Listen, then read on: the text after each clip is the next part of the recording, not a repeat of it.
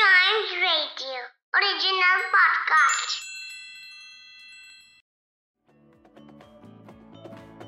Welcome आप सुन रहे हैं अ न्यूज़ डे पॉडकास्ट और वो कहते हैं ना कि पाँचों उंगलियाँ बराबर नहीं होती। जी हाँ मतलब कोई छोटी है तो कोई बड़ी है और ऐसे ही हर दिन एक जैसा नहीं होता। कोई अच्छा है तो कोई बुरा।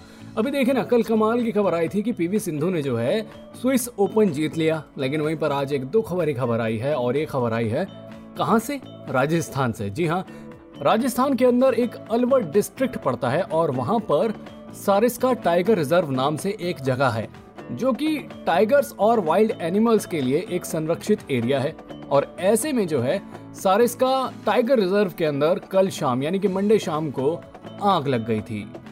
जी हाँ मंडे शाम से सारिस्का टाइगर रिज़र्व के अंदर आग लग गई, जिसके बाद वहाँ पर सिचुएशन थोड़ी सी खराब हो गई और कम से कम 200 से 300 फॉरेस्ट स्टाफ को जो है आग बुझाने के लिए मशक्कत करनी पड़ रही है और वहीं पर साथ में आर्मी भी जो है अपने हेलीकॉप्टर लेकर आग को बुझाने की कोशिश कर रही है।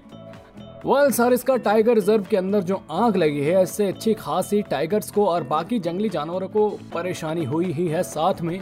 जो लोग वहाँ पर लोकली रहते थे, उन्हें भी परेशानी हुई। हालाँकि फॉरेस्ट स्टाफ और आर्मी ने मिलकर उन लोगों को वहाँ से निकाल लिया है और अभी तक किसी जान माल का तो नुकसान नहीं हुआ है।